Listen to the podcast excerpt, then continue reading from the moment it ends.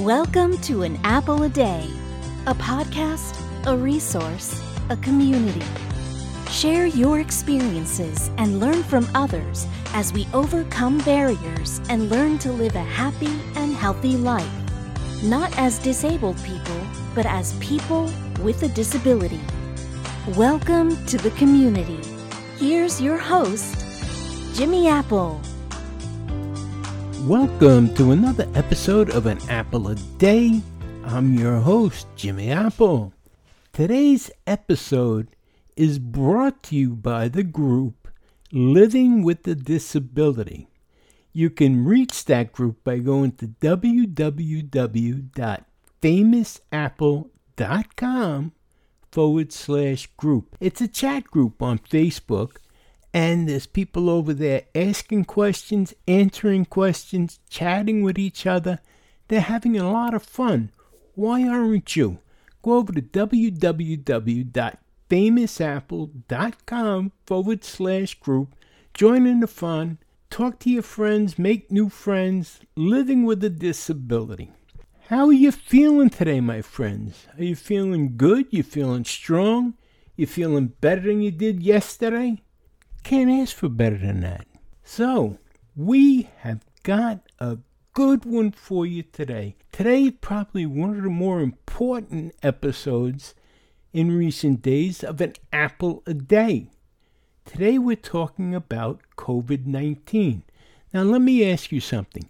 Do you believe that the COVID 19 pandemic is over?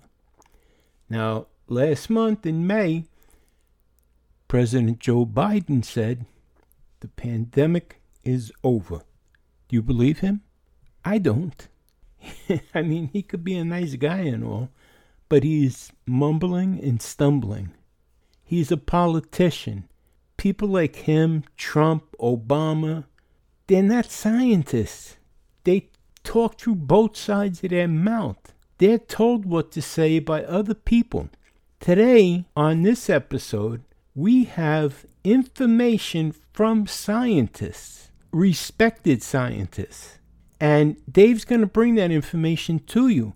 And this is more or less like a life and death episode of an apple a day. This is something you're going to want to share with other family members, friends. It's that important. So I want you to sit back, relax, and think about this. Is the COVID 19 pandemic over?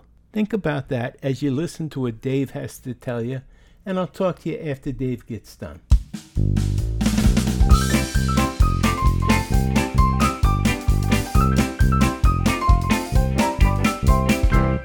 No, the COVID 19 pandemic isn't over. Ending the U.S. public health emergency declaration doesn't mean COVID 19 is gone. If you've been watching the news recently, you may have seen that May 11, 2023, was an important day. That's the day United States President Joe Biden formally declared both the public health emergency and the national state of emergency for COVID 19 over. Does that mean the pandemic is finally gone? Should we be celebrating? Unfortunately, no, the COVID 19 pandemic isn't going anywhere. What's changing is the US government's approach, which means prevention, care, and treatment are about to become more expensive in America. We spoke to pulmonologist Rod Dweik, MD, about what ending the COVID 19 emergency declarations means for U.S. healthcare providers, insurance companies, the government, and your day to day life. Epidemic versus endemic versus pandemic. To understand why the COVID 19 pandemic isn't over, Let's do a quick refresher on the definitions of epidemic, endemic, and pandemic. An epidemic involves an increase in the number of cases of illness, but is limited to a specific geographic area. That area could be as small as a single town or as large as a country. An infection is endemic if the case numbers stay relatively consistent over time and the illness stays localized to a specific place. For example, malaria is endemic in India. In a pandemic, there's an exponential increase in cases occurring in multiple places around the globe. There have been many pandemics throughout our history, including in the recent past. The 2009 outbreak of H1N1, also known as swine flu, was a pandemic. It caused more than 280,000 deaths worldwide in a single year. It was a massive tragedy, but pales in comparison to the devastation COVID 19 has caused. As you might imagine, it's hard to know when exactly a pandemic is over. It's far easier to know if an epidemic has ended, or become endemic. Why? Because all the epidemiological data is concentrated in a single place. In the case of a pandemic, you're relying on each country to do two different things. First, they have to provide an adequate public health response to the crisis. Second, they have to gather and share accurate data about the impact. At what point is COVID 19 no longer a pandemic? So, when is a pandemic over, and who decides? Frankly, the answer to that question depends on who you're asking. U.S. healthcare providers like Dr. Dweik often look to the World Health Organization, WHO, for determinations like that. Whether the pandemic is over or not is above my pay grade, Dr. Dweik explains. The WHO has to declare whether a pandemic is over because they take into account what's happening and the number of cases in the rest of the world. Right about now, you might be thinking, didn't the WHO say the pandemic was over, too? Not exactly. What the WHO says about COVID 19. So, what does the WHO think about COVID 19?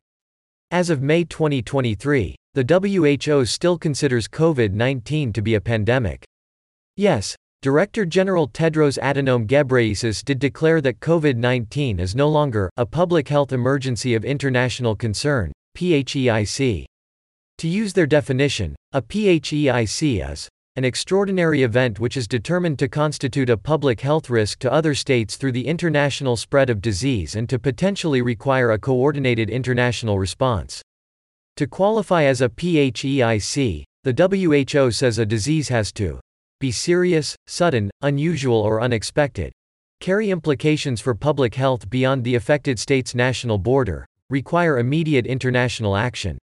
It's great news that COVID 19 is no longer a PHEIC, but, as that definition makes clear, there are plenty of serious medical concerns, including pandemics, that don't rise to the level of a PHEIC.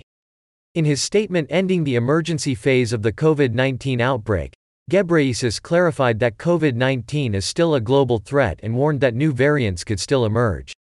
Here are a few reasons we can't say the pandemic is over, and definitely can't let our guard down. The number of cases remains high.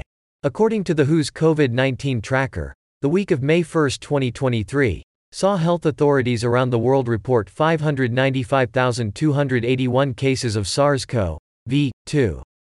The tracker stopped updating after the WHO suspended the PHEIC designation. 595,281 cases is a huge step down from the virus peak, when the number of people reported sick in a week was nearly 45 million.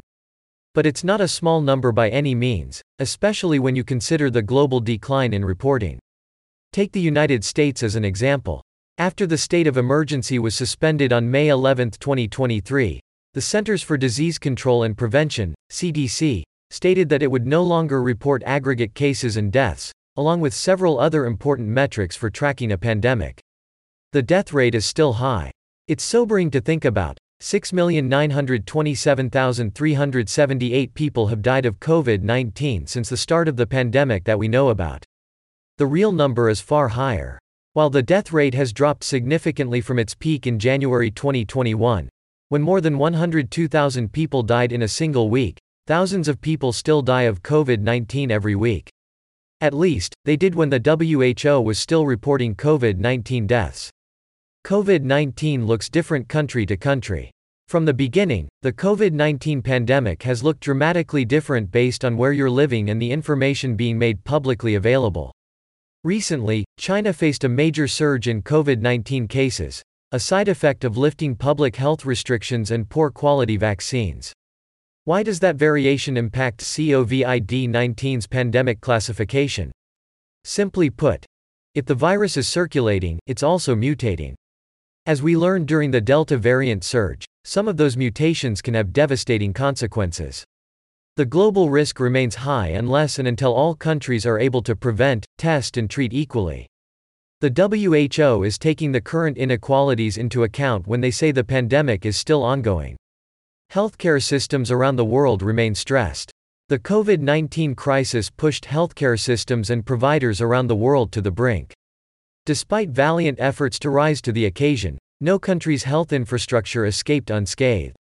While COVID 19 admissions are down in U.S. hospitals right now, the combination of COVID 19, respiratory syncytial virus, RSV, and the flu means most hospitals are still operating at, or over, max capacity. Healthcare providers have left the profession due to burnout.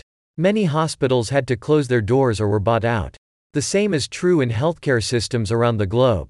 The WHO has concerns about what will happen if COVID 19 deals the world another body blow.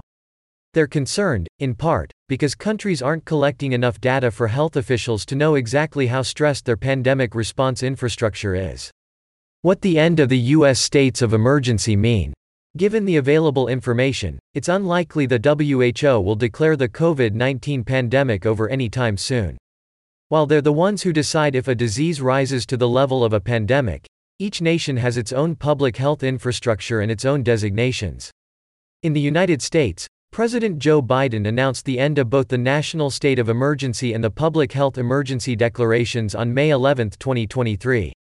It's important to note that those emergency declarations are federal. Depending on where in the United States you live, there may still be state, municipal, or county states of emergency in place. While local regulations made a big difference in the early months of the pandemic, the suspension of the federal declarations has a far greater impact on your day to day life at this stage. The federal emergency declarations back in 2020 affected all of us, Dr. Dweik notes, but we may have not known what they really meant. He breaks down the changes we can expect to see in our daily lives, in healthcare and in government, in a post emergency United States. How will the change impact things? First things first. We need to re emphasize that, for all that's changed, one thing hasn't COVID 19 isn't going anywhere. In the weeks before May 11, 2023, the CDC was still reporting more than 100,000 cases in the US every week, resulting in hospitalizations and deaths in the thousands. It's probably safe to assume numbers are continuing to decline, especially as we move into the summer, but the virus isn't in the rearview mirror by any means. What's changed isn't the virus, but our country's response to it. In other words, our experience of the virus will now look very different. Here are a few of the things you can expect now that May 11th is behind us. Cost and coverage. The most immediate impact you can expect to see is on your wallet. The cost of COVID testing, treatment, and vaccines, all of that has been free at point of service because the federal government was paying for it, Dr. Dweik reminds us. Now, those costs are borne by insurance companies, Medicare, Medicaid, and you. How much you end up paying will vary based on the kind of coverage you have. If you don't have any form of coverage, you'll be paying 100% out of pocket for all COVID 19 related expenses. State expenses. In the United States, individual state healthcare budgets are not all the same. Dr. Dweik explains that during the state of emergency, the federal government put Medicaid coverage matching protocols into place to make the financial strain easier for individual states to bear. Medicaid coverage matching stopped when the national and public health emergency declarations expired. How big an impact that will have will vary from state to state. Telehealth. The big change for U.S. physicians and healthcare providers is going to be telehealth, Dr. Dweik says.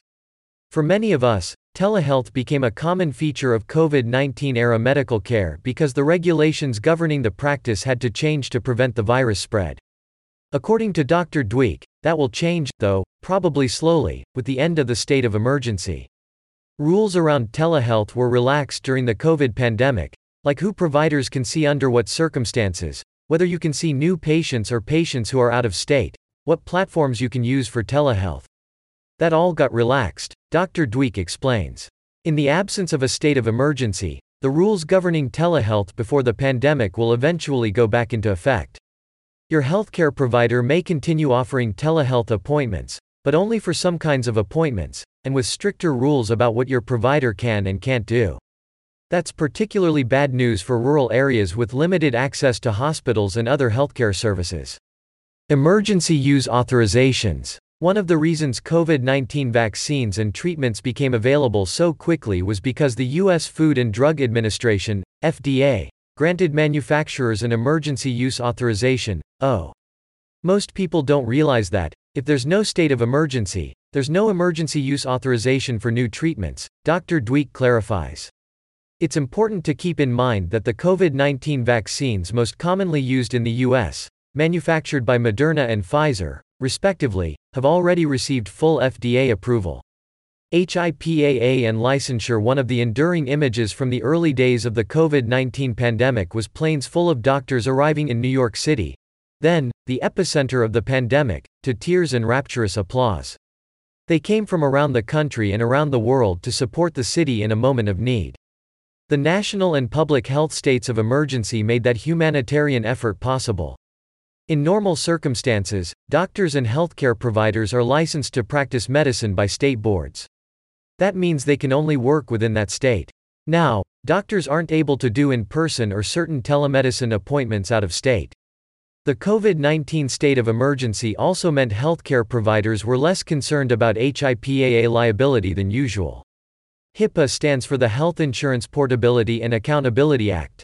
It's the law that governs patient privacy. If doctors do a visit over a phone, for example, that's not HIPAA compliant, Dr. Dweik explains. Because patients could not come and see us during the COVID emergency, that kind of thing was allowed for a while. But it's not okay under normal circumstances. Providers are supposed to use a secure platform to communicate with patients. Now that the state of emergency has ended, providers once again have to adhere to the letter of the law to protect themselves against legal action. Who's most impacted? We may not all be familiar with the concept of social determinants of health, but COVID 19 made its meaning impossible to ignore. Health outcomes vary from person to person. But at a macro level, health is often determined by our political, socio-economic, and cultural circumstances. That's why the COVID 19 death rate was drastically higher for indigenous people, people of color, older people, immunocompromised or chronically ill people, and people living with disabilities. Ending the national and public health states of emergency impacts all of us, but underprivileged groups will once again fare worse. They'll be the most affected again because members of underprivileged groups are the ones who are most likely to be uninsured or underinsured, Dr. Dweik states. The vaccines, the tests, and the treatment are no longer going to be free at the point of service. If you are not insured, that's a huge burden. He continues, people who were already suffering before the pandemic will suffer again. In a way, the state of emergency helped mitigate some of the healthcare problems that we always had as a country. Lifting the state of emergency means we'll go back to the situation before the pandemic, but with the added pressure caused by the remnants of the pandemic. Long COVID. One of the biggest question marks moving into a post emergency era long COVID. It's a conundrum for everybody, Dr. Dweik says. For the patients, for the healthcare providers, I suspect for insurance companies and the government, too. We don't quite know what to do with long COVID. We have clinics for it, we're researching it, and we're definitely trying to take care of people who have it, but it's going to be harder and harder as insurance coverage goes down. This is a problem that will only grow with time. Long COVID is not only not going away, it's increasing, Dr. Dweik explains.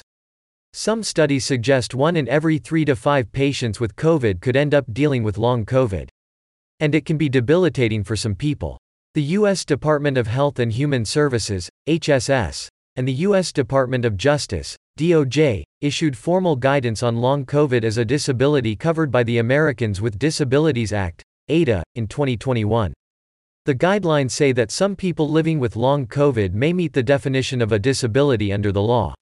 That would entitle them to either workplace accommodations or, for those who can't work, disability benefits. But those guidelines are just that guidelines and applying for disability is a long process.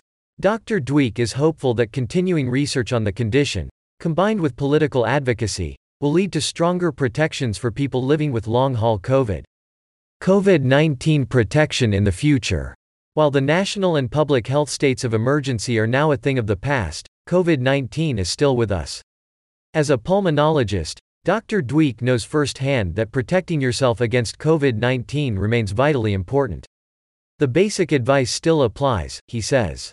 Wash your hands. Get vaccinated. Wear a mask. Avoiding crowds is probably the most important thing. If you have to be involved in group activities, have them either outdoors or in large, well ventilated spaces. And wear your mask. We don't hear about masking as often now, but Dr. Dweik is quick to emphasize their importance. One thing we learned from the pandemic that I hope is not lost on us is that, in the first year of the pandemic, we didn't have any flu. The flu disappeared. That's because we were wearing masks. It was a natural experiment that showed us masks work. That's why Dr. Dweik advocates for mask usage throughout the respiratory virus season and flu season, which, roughly, runs from October to March. Preventive measures are important, but it's equally important to respond to a positive COVID 19 test. You need to keep on the lookout, Dr. Dweik urges. If you don't feel well, make sure you tell your doctor early because there are treatments now that weren't there at the beginning of the COVID pandemic. Those treatments can reduce the risk of hospitalization and the duration of the disease. On May 11, 2023, the Biden administration announced the end of both the national and public health emergency declarations.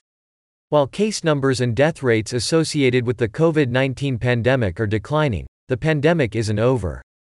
Ending the emergency declaration simply means that the governmental response to the pandemic is scaling down.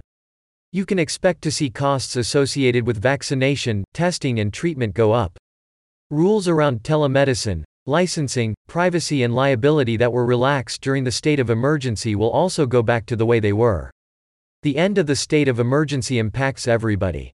But un and underinsured people, communities with limited access to healthcare that means protecting yourself against COVID 19 infection is as important as ever. Wow. I really hope you found this interesting and informative. I know I have. I'm gonna pass this back over to Jimmy now. Have a wonderful day. Thanks, Dave, for that important information.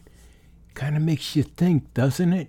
Who do you listen to? Politicians or the scientists, the doctors? Me personally, I'd rather listen to the doctors and scientists. Now, I'm not saying get crazy and wear masks and goggles and all that other stuff, but keep masks close by. If you're in a crowded spot, hey, it can't hurt to wear a mask. You seen what happened in the beginning.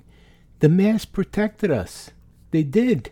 Now, I know in my car, we have masks for my wife and myself, and we also carry hand sanitizer, and we carry plastic uh, bags, and we carry the latex gloves. I mean, neither my wife or myself get out and pump gas barehanded. And we also carry our own shopping bags, which we clean after we use them. You know, it's still not safe. You don't know what you're bringing into your home. And here's another thing, you know, speaking of cars, having stuff in your cars. You know, we have the hand sanitizer, like I said. We have a small bottle that we take with us when we go out. And it's still important to change the cabin filter in your car every season. I know you might say that's overkill, but for those that do it, you notice that you get the clean smell in the car and everything else, which is great but you're also protecting yourself from germs coming into the car. So I changed mine just recently. I changed it at the beginning of the spring and at the beginning of the fall. I suggest others do it as well, but that's up to you. It generally it's right on the other side of the glove compartment. It cost me for my van, it cost me $99 to have it changed, have someone change it. But you could change it yourself also if you read your manual. But it's worth doing. Now, I want to let you know what's coming up here on the podcast. We have Spencer Bishins. Now, you're probably saying, I've heard that name before. Yes, you have. He wrote the book, Social Security Disability Revealed Why It's So Hard to Access Benefits and what you can do about it. He's an attorney and he wrote this book, The Secrets, that you can get around it a little bit, make your journey through Social Security a little bit easier. Well, he's coming back on the podcast next week and he's giving away a couple of audiobooks. They're yours to keep. What I want you to do is write in with your questions or direct message me on Facebook. And we're going to pick the questions and we're going to put whoever writes in, we're going to put the names in a hat and we're going to give away a couple of free audiobooks. Hey, you know how, exp- how expensive that can be, and they're yours to keep. It's the audiobook version of Social Security Disability Revealed Why It's So Hard to Access Benefits and What You Can Do About It. And it's coming at the perfect time, summertime. You're sitting on the back deck. Can listen to an audiobook, or you're going on a road trip, or you go to the beach, or something like that. This is this is a great idea. So write in with your questions for Spencer, and we'll we'll ask him right on the podcast. But your name will go into a pot, and you could win a free audiobook. We got a couple of them to give away, so don't be shy. Write as many questions as you want. Like I said, you can direct message me on Facebook, or you can write me at jimmy at famousapple.com. It'll be a lot of fun, and it's a, it's a nice gift. Trust me. If you read the book, I did. I read the book. It's very interesting. It's written in in language you can understand. It's not written in lawyer language. It's written straight up in regular everyday language. So Check it out. Send me your questions. Take a chance on winning the free book. Cost you nothing to do it. Just write a question. Again, thank you for being here today. And I want to remind you, my friends, things can always be worse. That's right. Right now, there's somebody somewhere wishing that they were in your position. So things can always be worse. You've been listening to An Apple a Day. My name is Jimmy Apple, and I'll talk to you again real soon. Don't forget those questions. Have a great one, my friends. Thanks for listening to An Apple a Day with Jimmy Apple, your gateway to a happy, healthy life. Join our community at www.famousapple.com. See you next time.